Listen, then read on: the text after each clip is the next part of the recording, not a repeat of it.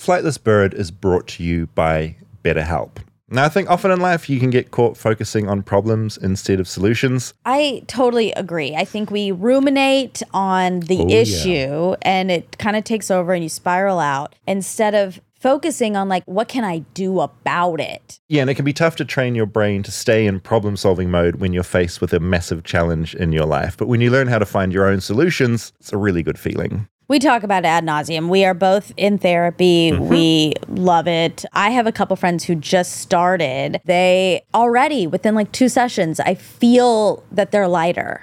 Yeah, and there's that initial dump you do in your first session where you just kind of like put everything on the table. And from there, it's a matter of figuring that stuff out. Fortunately, with BetterHelp, it's a very easy start. You can get matched with a therapist in 48 hours. It's affordable, which is so nice. Yeah, and I do really like the idea that you can just zoom in with someone. Going into a waiting room can be a burden of time. To be able to just dial in and do it online is fantastic. So when you want to be a better problem solver, therapy can get you there. Visit betterhelp.com slash bird today and get 10% off your first month. That's betterhelp, better H-E-L-P dot com slash bird.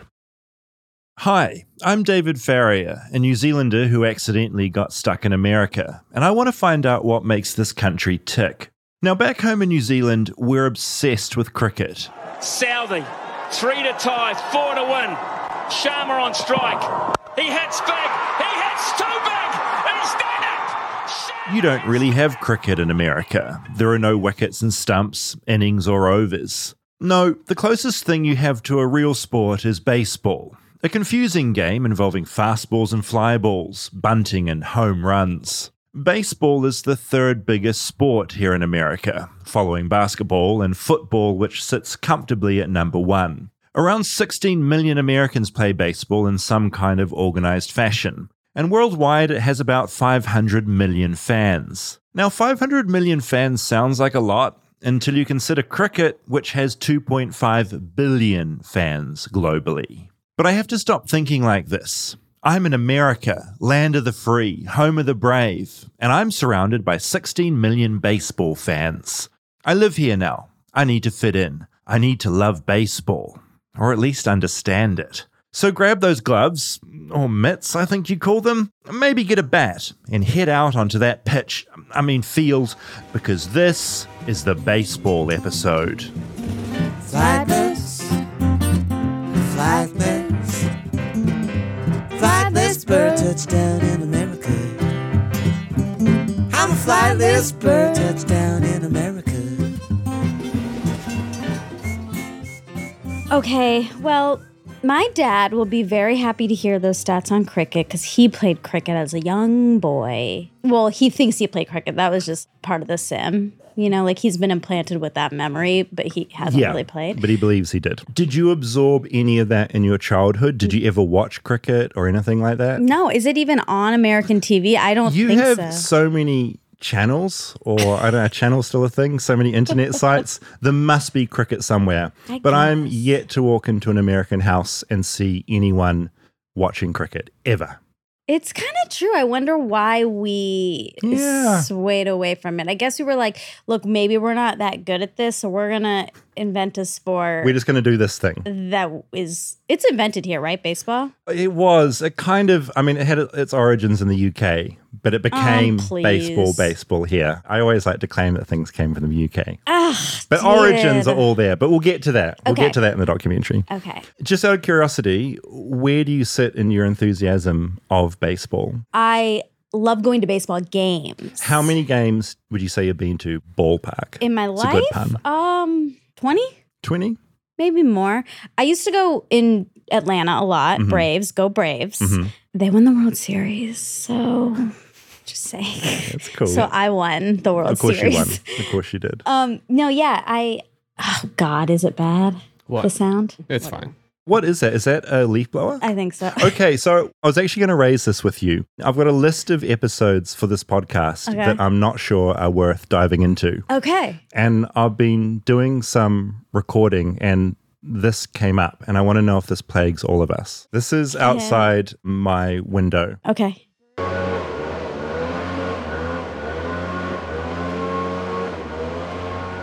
It just goes on and on and on and on. Yeah, I've been recording these leaf blowers for the last couple of months because sometimes I'll go to write these episodes or I'll be recording the voiceover at my little apartment. Yeah. And all I hear is that. And so what I'm thinking like this is, could be an episode I think because I feel like it's not all across America, but definitely LA and New York have a problem with leaf blowers. Well, okay, no, I think all of them. By the way, why don't they have leaf blowers in New Zealand? Don't you guys have leaves? You probably have more leaves. Yeah, leaves you know what us. leaves are meant to do? They're meant to fall to the ground. Sometimes wind comes along and blows them away and they decompose. For some reason in America, you see a leaf and you have this obsession with blowing it somewhere else. A lot of the time, I've been watching these leaf blowers and sometimes they're not even putting them into a bin or anything. They just blow them somewhere else Yeah. and walk away. it's so people don't slip and fall and get sued. People ding, are ding, slipping ding. on leaves. we have so many trees. No one in New Zealand has ever slipped on a leaf. They slip on banana peels. Oh my god, cartoon characters you are. You're slipping on leaves. That's even worse. Okay, okay. I actually then you've raised enough questions that Okay. this would be a good episode. Okay, great. So leaf blowers is going to be one. Okay, Okay. just quickly because these are things I haven't settled on. Paper towels. But- in New Zealand, we'll generally use a bit of cloth to maybe wipe something down. Here, it's endless rolls of paper towels. That's just our obsession with convenience. That will include paper plates, which is another topic I've got. You love eating off paper plates. I do love it. It's so easy. Eat on a Bad though. It's really bad. Okay. electric kettles. You hate electric kettles here. Every house I'm in, I'm turning on a flame. I'm boiling it like I'm an old druid in some sort of medieval times or Lord Oh my of the God. Rings. I'm so glad you brought this up because Mm-hmm. I tend to overspend, but I refuse. And I drink tea every morning. You refuse to get an electric kettle? Yes. Okay. Just quickly, and we this is a baseball episode, but why? Do you know the hours of your life you're wasting I guess for this thing to boil? because it's like it's doing the same thing. Like I can't muster up the 80 bucks for the kettle. I'm It buying you a kettle. I'm bit- buying you a nice kettle. The temperature's I'm important you though. all- Like s- certain teas should be brewed at certain temperatures. That's because Rob, you're a tea connoisseur. I can't get into that. I drink a nice English breakfast. Is it part of the ritual of doing it, or is it purely? It is part of the ritual, but also, I mean, I will be honest. When I, I put the water on, I have this cute little enamel pot. Mm. Well, because I did have a little teapot, but it burnt up. Okay. So I have a enamel pot. When I'm waiting for it to get hot, I am annoyed. Okay, well, electric kettle will solve all that in about twenty seconds. That water is boiling. I just can't do They it. have nice looking ones now. I like know, the they're fellow cu- ones. they're Are I'm going to sort you out. I was staying with a friend when I first got here, and I bought an electric kettle. When I left, they threw it in the bin. They hated it. They hated it. Okay, shower curtains. Americans are obsessed with shower curtains. Any hotel I've stayed in or a, a house, the house I'm in at the moment, the shower curtain is there. It's always getting stuck to me. Oh my God, Awful. David. What What, are you- Why talking do you about? not have shower doors? Oh, a lot of you're so bougie. A lot of like fancy places have shower doors. But if you can't afford Okay, I'm showing my privilege. So all I'm saying is in New Zealand, where I come from, I would argue, and I may still be showing my privilege for Okay, sure, okay. but I definitely think most homes, whether they're a mansion or whether they're like a dingy flat, tend to have a door. on every single bathroom though. I've never encountered a shower curtain in, your New Zealand. What? I came to America, they're getting stuck to me, they're getting moldy. Okay.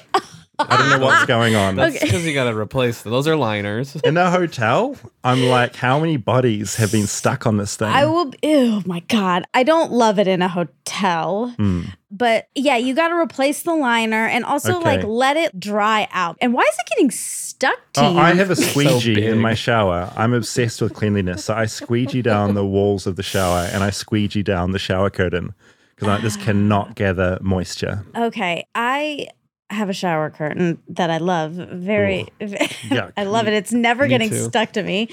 But I would say, Rob, in your primary bath, do you have a shower curtain or a door? We have a curtain. yeah. Americans love the curtain. I think it's because you love the pretty patterns you put on them. Oh, I mean, I do love the pretty pattern on Mm. mine. Shout out Nikki Kehoe if you want a good shower curtain. But it's not that. It's a cost thing. Okay, I really am And showing it's- my. If you want a bath, that can then be a shower. You can't put a door in a bath like Exactly. that. I have an issue when I'm surrounded by a shower curtain that I can't see who's coming. Like in Psycho, there's a reason she gets murdered because she's got a Don't say that to me. If I have a clear door, I can see who's approaching. And then what I are you gonna do? Ready. What are you gonna to do? fight. So But- shower curtain's going to be an episode. Energy drinks, any service station I walk into. So That's like, a great one. Okay, energy drinks, great. Um, bang. What's the other one? There's some big ones.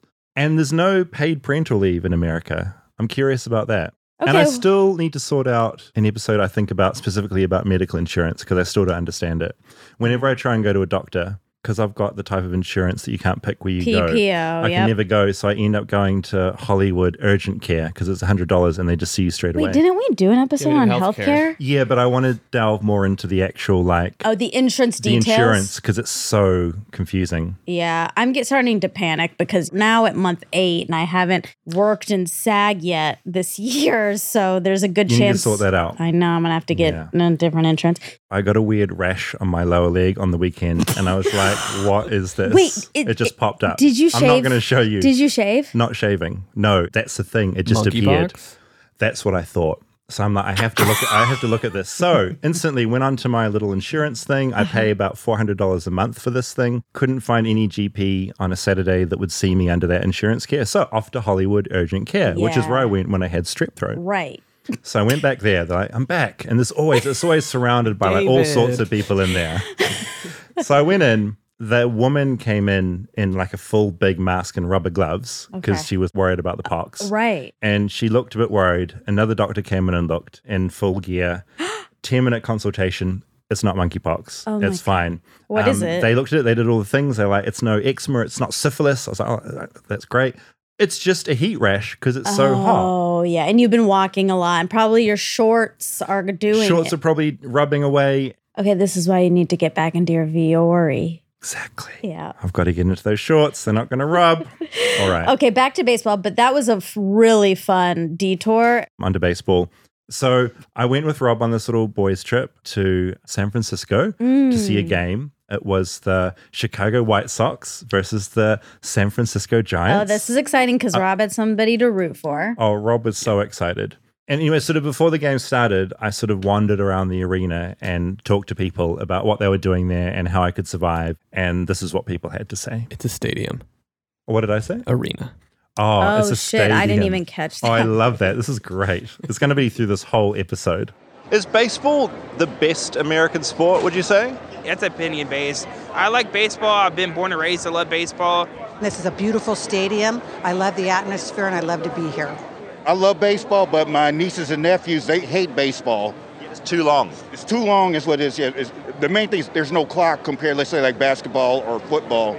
I would say it's my favorite, probably because it's my wife's favorite too. So we get to go to do it together. We've probably been at least 15 games just this year. Any advice for first game? Like, what should I eat? What should I drink? Well, well, you talking to the big guy right here. So let me tell you about food. My favorite is the San Francisco cheesesteak sandwich, A plus. It will put a smile on your face when you see it. It'll put a smile on your face when you complete it. You sort of appear to be selling autographed balls and bats here. Yeah, so basically just set up and sell autographed memorabilia, which is really cool. Is it kind of like a bidding system? Do I come in here and like put down a bid? We have an auction till the end of the fourth, and after the end of the fourth, we have a storefront after that, and we just sell everything on the table basically. What's like the highest an autograph has gone for in your experience? Um, I've sold so that jersey back there, it's a Shohei Ohtani signed jersey. We sell that for 2,100 bucks. Yeah, and we sell it all the time too, which is pretty crazy. Like I just sold a glove that was 1,300 bucks. Any advice for enjoying my first baseball game? I hear it's they're quite long games. Have garlic fries. Do you agree on the garlic fries, sir? And beer. So what, what have you got in there? We would call in New Zealand we'd call this a chili bin, but I think you call it a coolie here. Got a bobblehead. We have a fruit bowl. Two deli style sandwiches. This is All glove with two oranges in it, just in case there's a home run coming my way and need to catch it. this is really lush what you've got in here. It is very nice. You're gonna have a great time. It- It'll fly by. Don't worry. A beer and a hot dog, you'll be all good. And the, the nuts. Get the candy nuts. Those are the best. My takeaway was that eating is just as important as the game. It is. It's kind of like ding, ding, ding, the Super Bowl. Same thing. Like food is as important. It's so funny to me because sport, in my mind, is equated with health and well being. You're out there running, you Mm. love sport, but the other side to sport is you're just sitting and eating and drinking and like celebrating that side of things. And I'm not judging that. They're just very different worlds. It's like there's fit people on the field, and then everyone watching is like, Baseball is a little more. That's an interesting And I get into this Okay. because it's the one sport where you don't necessarily have to be, fully in shape. yeah, there are these all sorts of body types out there on the field. So I was just on my way back from New York, Mm. and on my way home, Waze, which I don't normally take. Oh, maybe that could be an episode. Waze. What's that? It's a maps app. Oh, okay. And you use that instead of Google Maps. A lot of people do. I don't use it, but most people do. They think it's the fastest one, but it sometimes takes you like really, really weird places. Anyway, Okay, um, I'm writing that down. That's another episode. so it took us by Dodger Stadium to come Mm-hmm. home. The first thing my friend Callie said was, they have a gluten free Dodger dog. yeah. I know. She has celiac. So it was like the first thing when you drive past the stadium is about the food. Wow. That's the first thing that jumps out. Yeah. I mean, there was a lot of food there. I ate a lot of food. And I think Rob and I, we both ate a lot, didn't we? Yeah, we did. What'd you get? We got garlic fries, or Rob got them and I stole them. Okay. I really liked the hot dogs. Yeah, I got one staple. horrible one that was Oh. like pre wrapped, awful. Oh. then I found another one which was freshly cooked, and that was a Ah. complete delight. Interesting. Just a different stand was serving a different stand. type. You got to look Mm. around. You got to walk around. Oh my God. And I did get a bit bored of some of the games, and so I did do a lot of walking. But maybe we should just crack into a little documentary because Yeah. I like to think that I learned something and maybe can teach you something about baseball. I'd love to hear it. I'm about to watch my first ever baseball game, and I've already messed it up. I was struggling so much with a foot long hot dog and this recording gear, I temporarily forgot I had to stand up when the anthem started. Realizing my mistake, I stood up before making mistake number two. My hands still full, I forgot to take my hat off for about the first 20 seconds of the anthem. Remove my passport and put me back on the boat. I'm a bad American. Earlier that day, I'd arrived in San Francisco's Oracle Park with my producer Rob. The stadium's right by the ocean and seats just over 42,000 people. Rob is a giant baseball fan, so unlike me, knows this game inside out. We'd come to the home of the San Francisco Giants as they prepared to take on the Chicago White Sox. I was here to get schooled in baseball. How you, how you feeling right now, David? I just don't like it when I don't know what's about to happen, and it feels like things are about to happen that I don't know about. Yeah, it's like going to the dentist and seeing like all those utensils on the tray and I see a bat, I see just a lot of gear, which is concerning. I meet the man who's about to be my teacher. My name's Kai Correa, and I'm the bench coach here for the San Francisco Giants. What does it mean to be a bench coach? Are there different sorts of coaches? Yeah, so every staff in the major leagues has a variety of assistant coaches that assist the manager. You can have hitting coaches, you can have pitching coaches, you can have a bullpen coach, and the bench coach just kind of assists the manager in game with strategy, does some day to day scheduling, and then um, my area of expertise, or what I coach primarily, is defense. All right, so head over there. Kai gestures to the field and hands me a glove before firing up what I think is a ball machine. He says he's going to shoot me some ground balls, whatever the heck ground balls are. I feel worried. This machine's whirring up. making a lot of noise. Oh, fuck! That's so fast! I'm standing about 20 meters away. It's about 65 feet, and these very hard baseballs are hurtling towards me. I thought having them rolling along the ground would make it easier, but I'm still scared of them. All right, get lower, get lower. Yeah, I'm ready. There we go. Spread your feet out. Spread your feet out wide. Yeah, they're wide. There you go. Oh, Jesus. The reaction times are very slow, as you may have noticed. I'm terrible and flummoxed. If it does hit you, like what's the worst thing a ball like that can do to you? It could like break your body. Yeah, you could break a bone or have a severe bruise. It's at this point Kai reveals he's just been hitting me foam balls. I want to sink into the ground. Bury me right here now, under that pitching mound. Make it quick. Producer Rob steps in. He actually manages to catch some balls. Well, all of the balls to be precise. What do you think of Rob's skill level from the short amount of time you've spent with him? Well, I think it's all about perspective, and relative to you, he's quite the fielder. If you could describe your coaching style, what's your vibe?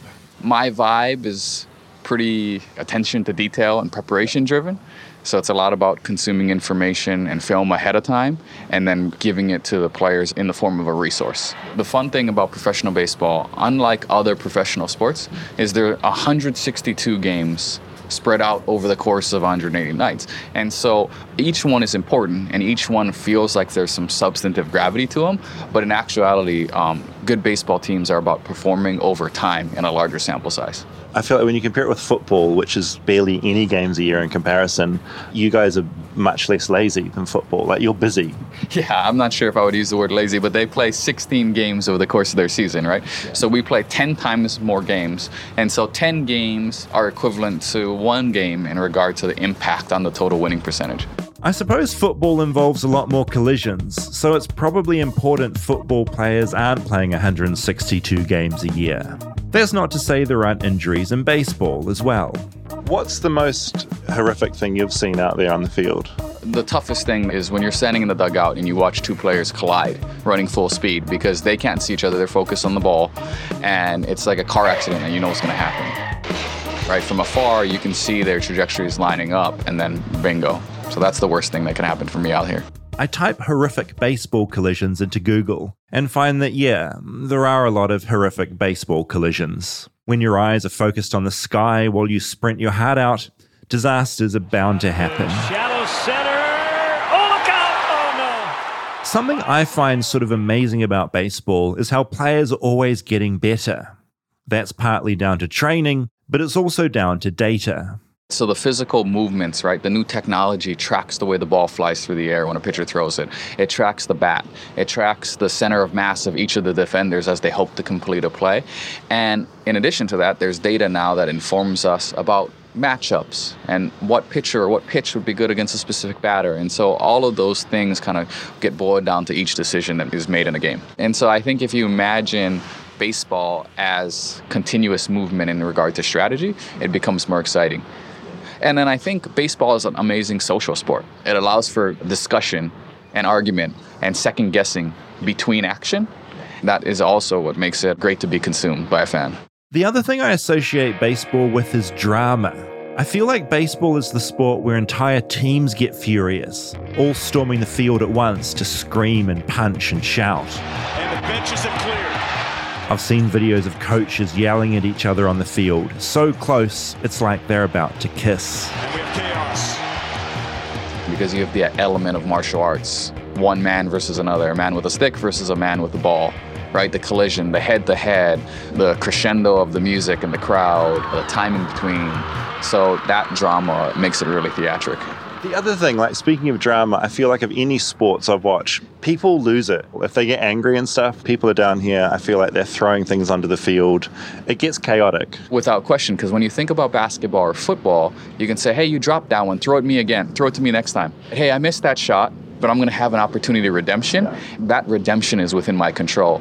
A mistake in baseball a bad call a missed catch a strikeout a poor pitch doesn't automatically have immediate redemption right? You might wait for the ball to come to you again. You have to wait eight batters for your spot to come. So the gravity of each of those moments seems so much more severe because you can't guarantee you're going to have an opportunity to redeem yourself.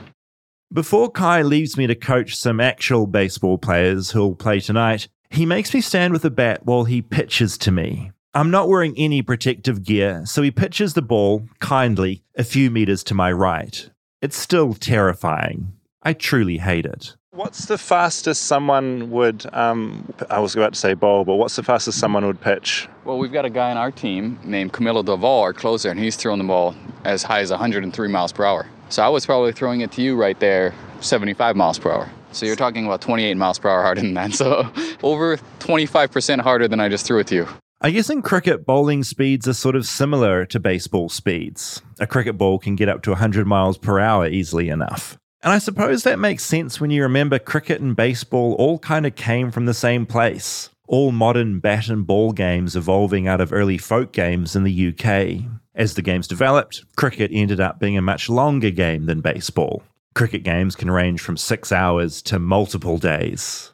By the mid 18th century, a game popped up in the south of England that involved pitching a ball and then running a circuit of bases. This used to be called goal ball, round ball, and my favourite, fetch catch. Eventually, as things were refined, fetch catch became baseball. But yeah, cricket came first, the word first appearing in the year 1550. The word baseball was first recorded 150 years later in the year 1700. Do you think cricket will ever take off in the United States, or is it just destined to fail? You never say never, but I think the similarities to baseball are one of the limiting factors. In the same way that countries that are dominated by cricket, baseball hasn't taken off. Before I leave Kai, there's one final humiliation. I'd put my microphone down, but alas, it picked things up anyway. Yeah. What's your so, favorite um, baseball film? Yeah. Favorite baseball? Well, I watched um, Friday Night Lights. It's like a series. But that's And I thought, oh, that's football. Yeah. Oh, yeah, fuck. Ugh. You fetch the coffin. I'll start digging. David. uh, Yeah, it- That's so embarrassing. I was really embarrassed. I'd kind of, they knew that I didn't know a lot, obviously, and I'd already embarrassed myself with no skill. But then to also not even know what a TV show is. You barely even knew Friday Night Lights was about football. I'm surprised that's now your like go to. I think anyone mentions like your favorite sports show, I'm like, Friday Night Lights. Wait a minute. I can't believe it's taken me this long to even bring this up. And I'm so Okay. disappointed. Why didn't you say Moneyball? I haven't seen Moneyball. You cut it out, but you went on about how cinematic baseball was for a little while, and then you gave Friday Night Lights as your example. Oh my God. I try and fit in. That's the trouble with the show. I don't know anything. That's the problem. I'm throwing in. I'm flummoxed. I don't know what's happening. I'm trying to redeem myself in a small way. Okay, do yourself a huge favor and Okay. watch Moneyball. Okay. It has Brad Pitt, Chris Pratt. I would have loved if you would have interviewed one of those two people for this because they have a lot of insight. I saw on the home edit, Chris Pratt still has his baseball bat He's still got from that movie. Yeah. It's Um, about the statistics, isn't it? And the yes, analysis. and the math of it. Okay. It is such a good movie. I watched it I'm like gonna- 42 times I'm in the going to last watch two it. months. I promise I'm going to watch that film. I should have watched it before I did this. you really should have. It would have given you a flittery feeling about baseball. I mean, I felt lucky going because even though I struggled to get enthusiastic, I had Rob by my side the whole time. Oh, but Rob's a rascal. I'm surprised he didn't whisper in your ear, Friday Night Lights. No, he's always out to embarrass me all the time. That's all he does. Also, I don't like that you keep reiterating that it's a British sport. It's not. The only sport that's British is mm. Quidditch. Look, all I'm going to say is the first that. sport where they sort of start running around bases was in the UK, Whatever. and it was called fetch catch, which I wish they had kept. Also, I sang the national anthem at a Braves game three times with my chorus. On the field. Yeah.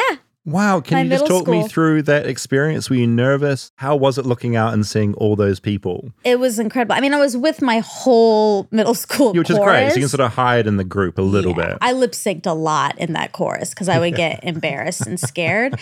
I was an alto, which is the deepest sound. Right. And that is embarrassing for a little girl. Oh, you're meant to be yeah, angelic, high pitches and Exactly. stuff. No, you would have owned it. You would have been great. Well, I didn't. Oh, I I'm just sorry. mouthed it. anyway, it was really exciting. I remember on our way there, I did it sixth grade, seventh grade, and eighth grade. Mm. We were running late.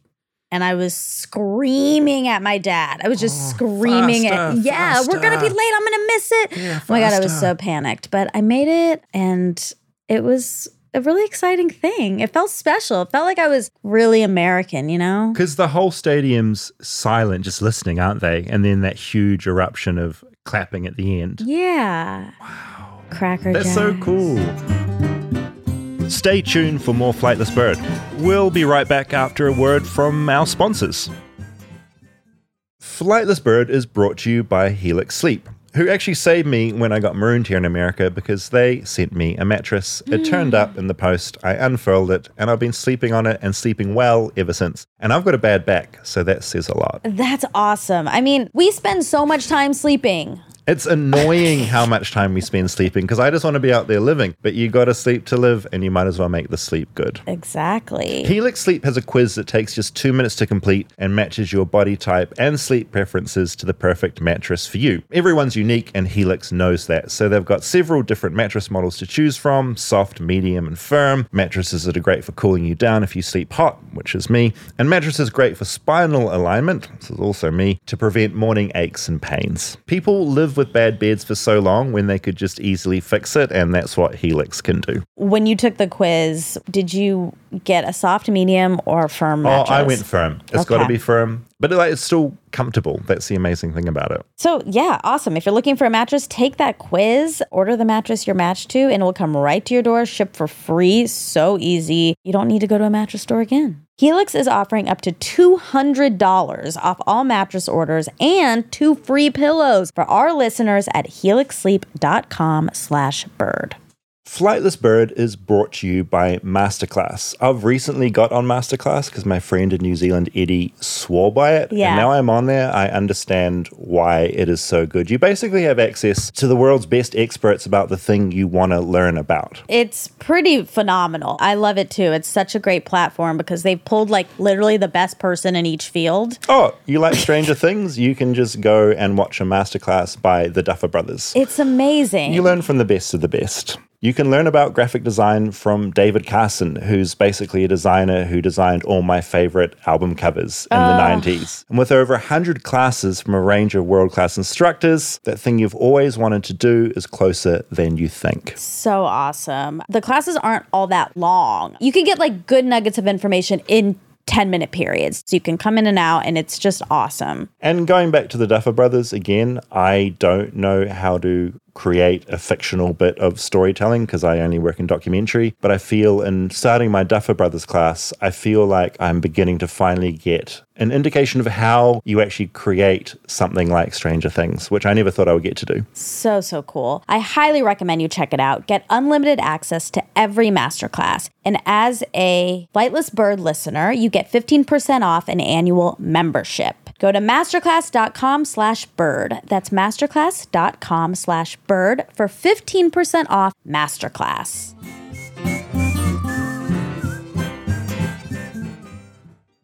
I hope I get to sing the national anthem on a field sometime Do you while I want to live pra- here. Do you want to do it right now? Absolutely not. I think it's time to get back into this documentary. I've got so much more to learn. Okay. Players are starting to arrive. I meet up with Logan Webb, who claims he's a pitcher for the San Francisco Giants. Uh, I'm a pitcher for the San Francisco Giants. I look to Rob for confirmation. He nods. This is my man. Logan is only 25, a spring chicken. I always assume any athlete is at least in their 30s. But of course, they're always way younger than me. Are the Giants a good team? yes, they are. Yeah, yeah, we're a good team. Logan got drafted eight years ago and made his major league debut in 2019. He's now a starting pitcher for the Giants. What's it like to get drafted? Is that like, oh, f- yes, finally, this is it. This is the moment. oh yeah, yeah, yeah. For me, it was my high school graduation. That's insane. Yeah, it was a great day, and I was just super excited. Yeah, it was like it was like fuck yeah, you know what I mean?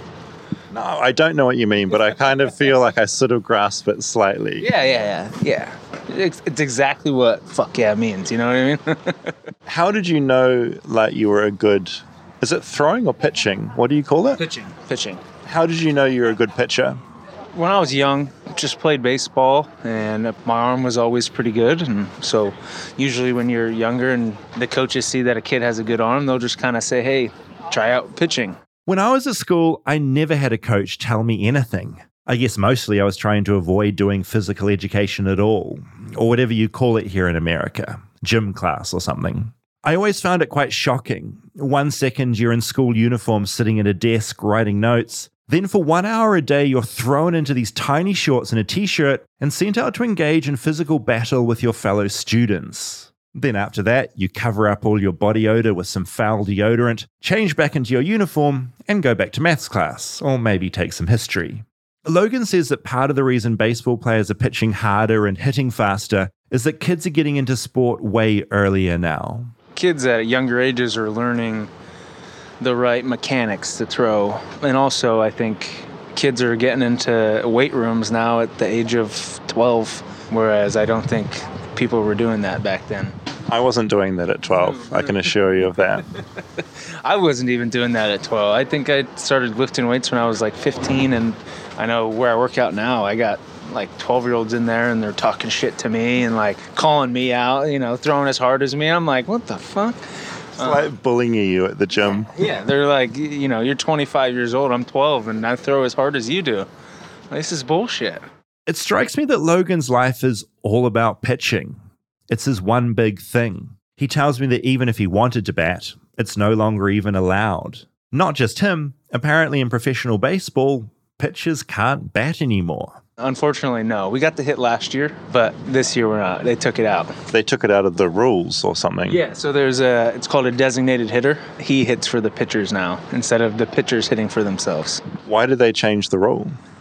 Because pitchers were not good at hitting. They so it was just a disaster up there. So like, it was just Yes, but that was the most fun though. It's like if a pitcher went up there and they got like a base hit or a home run, it was like holy shit.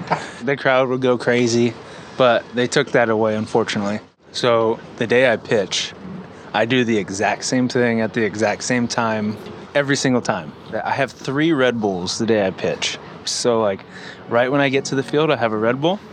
2 hours before the game, I have another Red Bull. And an hour before the game, I have another Red Bull. that's a lot of caffeine in the body. Yeah, it's terrible for me, but it makes me feel better. What else are you doing? so my warm-ups, is I do the exact same thing in the exact same order. I have to put my right shoe on first before I have my left shoe. It's really stupid, honestly, but I'm not OCD, but I have certain OCD tendencies. I totally get the idea of like doing things in a certain way. It's all psychological for your own brain. yeah, and it's only one day a week that I do it. It's the day I pitch. Every other day, I total slob. Looking at him, he's not a total slob. He seems pretty fit. But I get to thinking about other players I've seen, and I realize baseball is a sport where you can sort of be any shape and size. It doesn't really seem to matter. You could be any size, and you could be a great baseball player. You could be five foot six. You could be six foot ten. You could be 300 pounds. You could be 150 pounds. I don't know if you caught that just then. It was a very loud, angry swear word drifting in from the fields where some White Sox players had been warming up. I've heard about this guy. What's his name? Liam Hendriks. Actually, he's from Australia, and he cusses a lot. We like to swear in New Zealand and Australia, There's a lot of c words. coming which is a word you can't use here in America like you do back home. That's why I wasn't saying it. So, a quick deviation here. I've discovered that in America, there aren't many words more offensive than the C word. See, it's beeped. Point proven.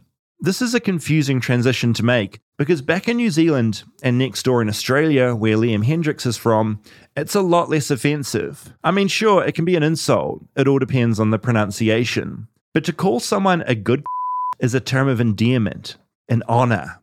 That phrase just doesn't work the same here. Okay, back to the interview. The screams on the field are too distracting. I say a big thanks to Logan and follow the screaming. The screams have actually now stopped by the time I get there, but I find Liam Hendriks leaning on a fence next to the field.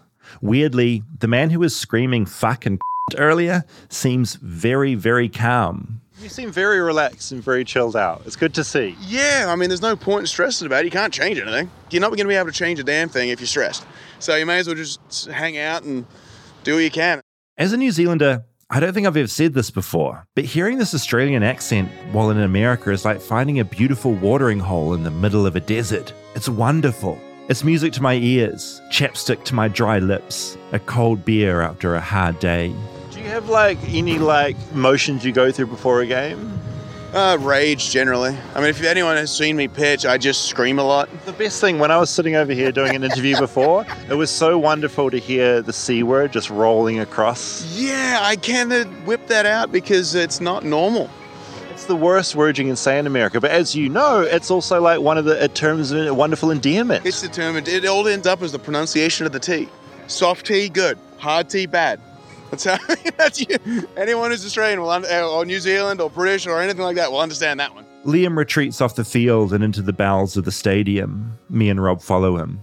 I think this is genuinely the first time I've really enjoyed talking to a sports player before. I feel like you are kind of an outsider in this deeply American sport. Yeah, it's it's a different vibe. I got into this pretty much the same way that most kids from where we come from get into it, and uh, cricket's too long. T-ball on Saturdays was 30 minutes, and cricket was about six hours. So that was not the reason because I keep getting yelled at by my mum for saying that reason. But no, we followed a friend group into T-ball, and we kind of just stuck with it. I, I, mean, at the end of the day, I still bring my own little vibe to it, my own little, uh, not necessarily agenda per se, but just my different way of thinking than your gen pop. And this really holds true, especially when it comes to pro sports players. He says what's on his mind. Flicking through his Instagram, I see a t shirt he's in that says Stars and Stripes and reproductive rights. And when Liam signed up to a three year deal with the White Sox just last year for $54 million, he insisted that the White Sox had a pride night. He wouldn't sign it until he made sure they were gay friendly. He's not gay himself. He just wants things to even out a little bit more in society. So I remember as a kid, it was always never quite a positive. I don't understand how everything has to be, oh, well, that's not normal. Well, who's to say what normal is? Why don't we just change that tone it makes it a hell of a lot easier? I have always wanted to make sure that I was never that guy. I was never that guy that was like, oh, no, I'm going to put you down because you're different or anything like that. Uh, don't get me wrong, I've never been perfect, but in, in, saying that, I've always wanted to make sure that everyone is included in things. It's inclusive, it's a lifestyle that we make sure everything is taken care of. And I think, in especially in baseball, there's been other sports players have come out, and no one in baseball. And baseball is a, I don't mean this any way negatively, but it is a very white Christian sport. And a lot of people are moving towards that different way of viewing it where it's not condemned and all this sort of stuff. But I wanted to, someone to put a face to it because at the end of the day, people click on the face and then they read the story. And I'm not the only one. It's encouraging to see a mainstream sports star, one who's really good at what they do, actively speaking out about this stuff. There's nothing to be gained for him, but he seems to be breaking some of the old rules. Baseball was always known as a very stoic game. You give the same cliched answers, you give the same like drab responses to things. And then it coincided with me starting to play better, that I got a bit of a voice. Liam says he started to really play better just a few years before that big deal with the White Sox, thanks to a dramatic attitude shift. Out with an injury, sidelined with not much to do, he basically learned to relax. Why don't you just sit back and not let everything come to you, but like you set no expectations. And when there's no expectations, you can't get annoyed when something that you're expecting doesn't happen. So if you go out there with no expectations, everything you get is a blessing. It keeps you hungry, it keeps you driven, it keeps you moving forward. And that's one thing that has been fantastic. Also, moving to the bullpen because I, I have what they call, an, I don't have a dugout personality.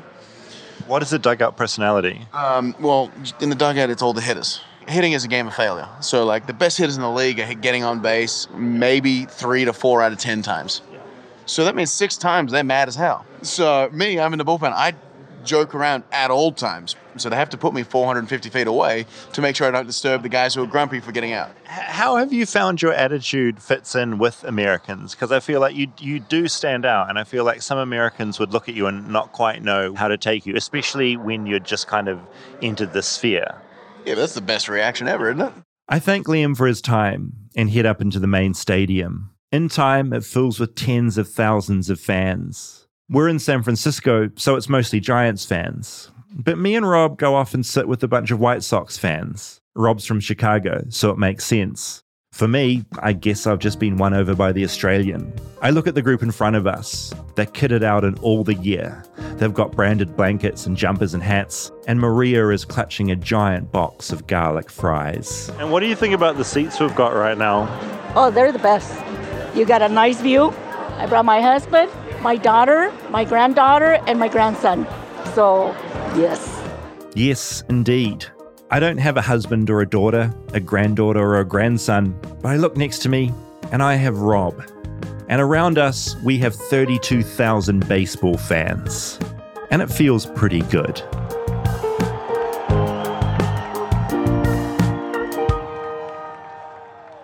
I um, really enjoyed watching your face the second Liam Hendriks came on and started talking in his accent, and I was talking in my accent. It was jarring because I think totally he sounds not all Australian. Like That's pure Australian. it is. Yeah, that's a really intense Australian accent. And saying that, look, maybe I'm talking out my ass. Maybe there's a bit of American in there. What do you think? Rob? Sounded like It almost pretty, uh, southern. It was pretty Australian. I, Yeah, it's like in my mind that's pure Australian. Wow. It's like pure unadulterated Aussie. That's really interesting. I was like, oh, he's picked up a southern accent, an American southern accent, but then the Australian's like peeping in.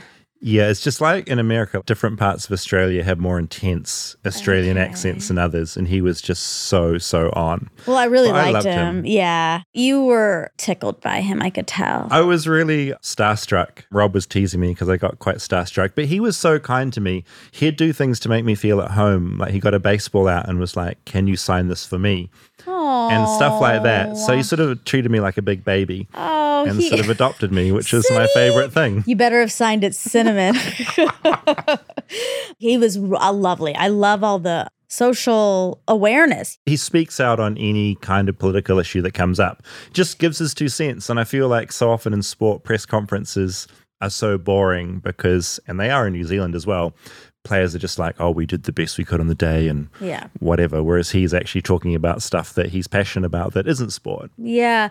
It's funny because when you first hear him and he's screaming the C word, I was not expecting him to then just be really kind and care about the world. And I've gotten into huge fights about the C word as well because, Mhm. and I, I know it's a, a deeply problematic word, especially when it's being said by a guy. That's a whole other topic. But just honestly, hearing it yelled from my personal perspective, it was just so funny because it was just so over the top, so unexpected. Yeah. Even New Zealand, that would be unexpected, even at that volume. Sure. In America, while I was interviewing this um, this Giants player, I was like, "What is happening?" Yes, that's another entire topic, I suppose. Okay, I'll write that down. Yeah, but word. we'll do another episode of that. I actually do kind of want you to do an episode because I want to know where the negative element came from. Yeah, absolutely. And it, it's so interesting with any swear word, but also who's using it, why they're using Yeah. it, who they're using it to.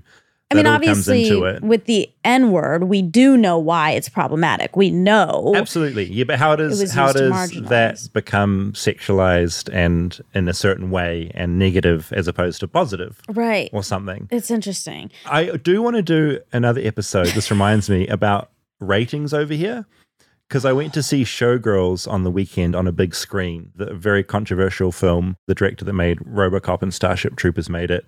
A lot of nudity. Sure. It was NC 17, which I didn't realize was different to R. Yes. And as a, a young person, I guess a teenager, you're not allowed to go, even if you have an, An adult, adult with, with you. you. You've got to be 17 and up to see Uh-huh. it. Yeah. That blew my mind. yeah, I know. I mean, maybe people don't go to the movies anymore, so people aren't sneaking into theaters and stuff. I don't know how the rating system kind of works here, but I want to learn. I mean, I wonder how many movies are still getting that rating. I feel like it's dropped off like crazy. I also feel it's funny because films would get such intense ratings, and then you just you're watching Netflix now, which Oh, is open to everyone. I'm like, this is ridiculous. What I'm watching, anyone could be watching this. Oh my God. Speaking of, I was on the plane and I watched Worst Person in the World. Oh, worst person in the world, an incredible film. Oh my God, it was good. But also, there is a lot of nudity.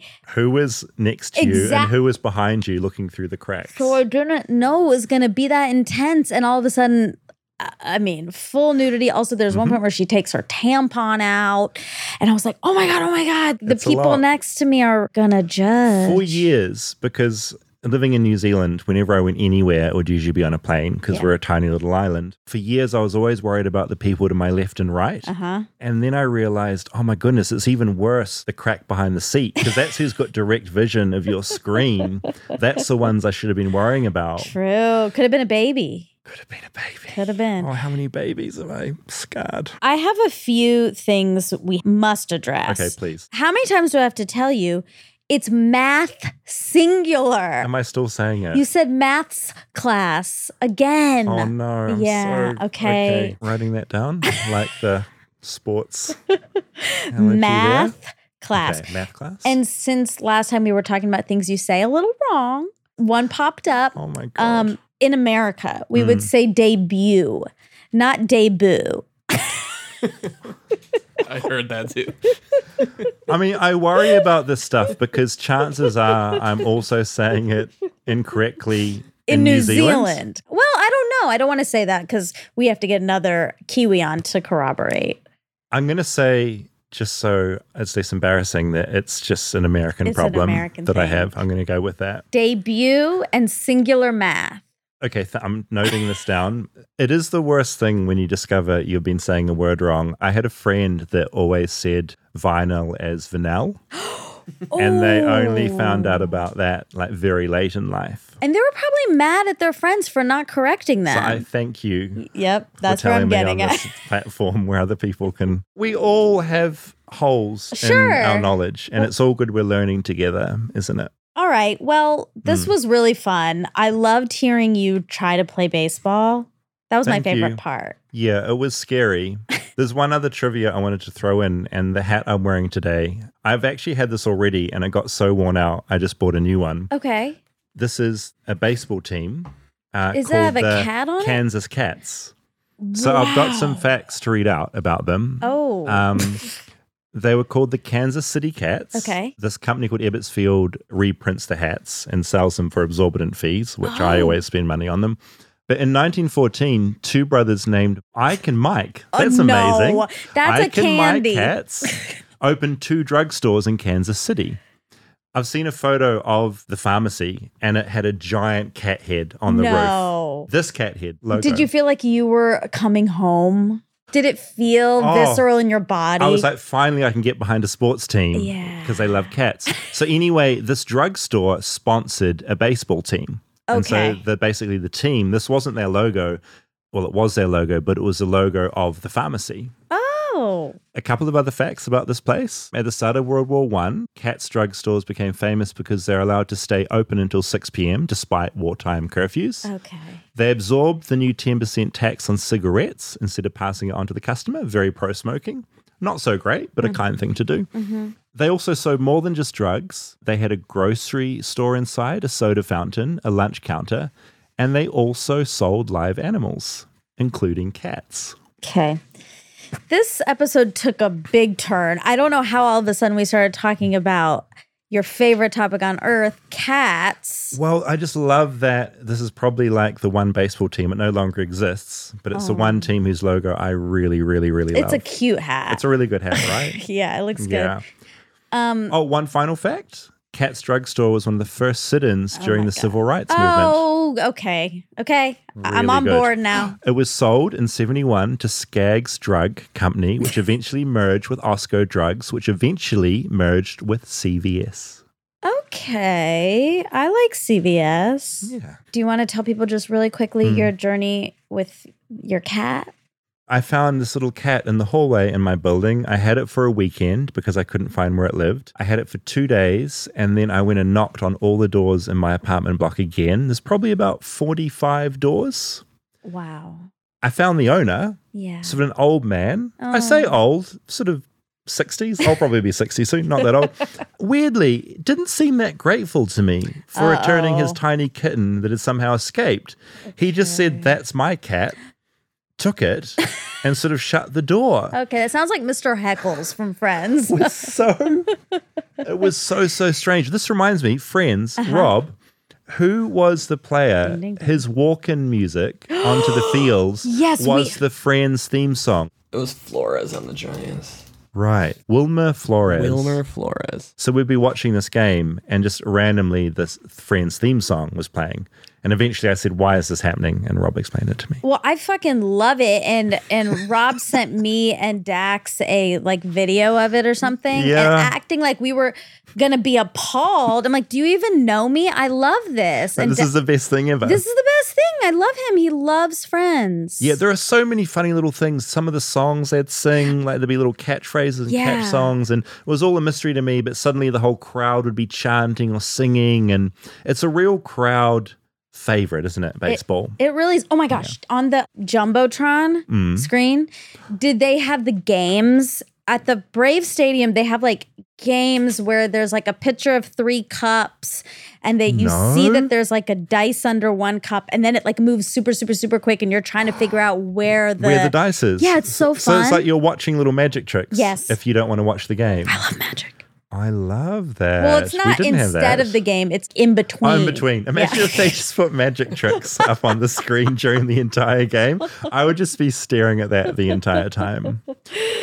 Okay, well, I think you got a little more American, but then you backtrack because you mainly made this episode about an Australian. I did. And I also mucked up, not on purpose, not taking my hat off at the anthem, which was a real muck up. Uh huh. So I think I might have actually gone and you said Friday Night backwards. Lights, and you Yeah, and I was bad. you said cricket a lot of times in this episode. I think. I've gone backwards. Yeah. All right. Well, we have a lot more to go. Thanks, Monica. Thanks for correcting my errors.